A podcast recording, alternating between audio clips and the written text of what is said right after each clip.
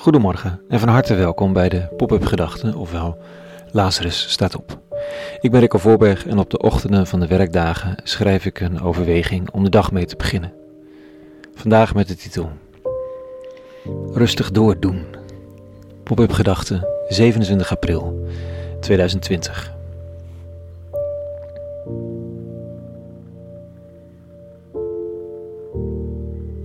Het zijn altijd de mensen met kritiek die de aandacht trekken, toch? Het schijnt zelfs dat je als ouder elke kritiek op je kind met minstens vijf of tien positieve opmerkingen moet compenseren. Ik geloof niet dat ik die ooit heb geteld of dat dit de bedoeling is, maar het is een interessante gedachte. Kritiek komt harder aan. Niet omdat kritiek met meer kracht gezegd wordt, tenminste niet altijd. Niet omdat kritiek belangrijker is. Het komt omdat ik die mensen voor in de bus zet. Ze zitten niet aan het stuur van de bus van mijn leven, maar ze mogen best wel regelmatig de buschauffeur in het oor tetteren. Het zijn de vooraanstaanden en hooggeplaatsten in mijn leven. Mensen met serieuze kritiek. Gek eigenlijk, want niemand heeft ze daar geplaatst. Ik heb ze zelf die plek gegeven. Het enige voordeel daarvan is, als ik ze zelf die plek heb gegeven, kan ik ook zelf besluiten om af en toe niet te luisteren of ze zelfs wat verder naar achter in de bus te plaatsen. Kritische stemmen, ze zijn vaak onredelijk, maar lang niet altijd. Ze doen zich ook vaak zorgzaam voor, alsof ze zich bekommeren om je. Ze willen graag dat het je goed gaat, dat je boodschap goed overkomt, dat je geen fouten maakt, dat soort dingen. Zo klinkt het althans. Zo van, nou, als je echt goed over wilt komen, zoals je impact wilt hebben, dan. Als je een goede leider wilt zijn, moet je natuurlijk niet zo kom je wel heel onbetrouwbaar over. Ik wil je best wel helpen, maar niet als. Zorgzaam toch? Het goede met je voorhebbend. En toch harde kritiek. Een stem die je tot stilstand brengt. En elke keer besluit je zelf weer te luisteren.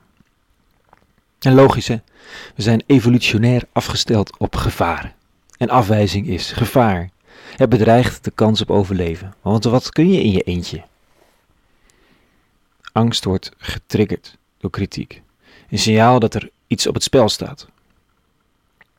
En we gaan niet alleen na of de kritiek terecht is, maar ook in wat voor gevaar we creëren, verkeren. Dat doen we bewust, maar net zo goed onbewust.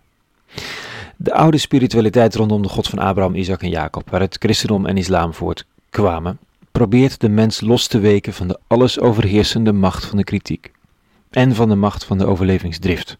Het doet een poging de mens te bewegen tot onafhankelijk denken. Door het los te weken van de afhankelijkheid van de vooraanstaanden in het leven. En is het nou, eigen krachtbron te vinden, God genaamd. Waardoor er vrijheid ontstaat tegenover de critici. Het is een poging om een check aan te brengen in de mens, zodat hij niet automatisch de oren laat hangen naar degene die macht lijkt te hebben. Dat de mens niet automatisch eieren voor zijn geld kiest als haar of zijn bestaan bewust of onbewust bedreigd lijkt te worden. Een boventijdelijke, boven de mens en boven de machthebbers verheven wet, waar de ziel zich op kan beroepen als ze zich bedreigd voelt. Of die bedreiging niet door kritiek komt, of door economische rampspoed, of door dat anderen je in de steek laten. De reflex is om alles te doen om dat te voorkomen. En dan is er de vraag van de eeuwig aan de mens om het goede te blijven doen. Onafhankelijk. Wat de anderen ook zeggen. Wat er ook op het spel staat. Dit staat vanochtend in een van de psalmen. Als spannen ook vorsten tegen mij samen. Leuke tekst op Koningsdag. Uw dienaar geeft acht op wat gij beschikt. Ik neem uw verordeningen ter harte. Zij geven mij goede raad. Mijn wegen kent u, u hoort mijn gebeden. Leer mij wat u hebt beschikt. Leid mij op de weg van uw bevelen. Dan zal ik uw daden indachtig zijn. De dichter besluit zich altijd te herinneren dat degene met de meeste macht niet altijd gelijk heeft. Dat eerlijk het langst duurt en het krachtigst is. Dat degene die hebben soms zomaar in hun hemd staan. Wat vraagt de eeuwige van mij? Wat vraagt het geweten? Wat staat me te doen? Overleven en gewaardeerd worden is niet het hoogste goed. Soms is er niet veel meer te doen dan wat er aan goeds voorhanden is, in lijn met wie je bent en waar je meent toe geroepen te zijn. En dan zal de geschiedenis het wel uitwijzen. Rustig doordoen. Coronatijden of niet. Of zoals een vriendin het gisteren zei. We weten niet waar we heen gaan. Wel weet ik dat ik er nu ben en we de dagen aan één moeten rijgen met lieve woorden en goed gedrag.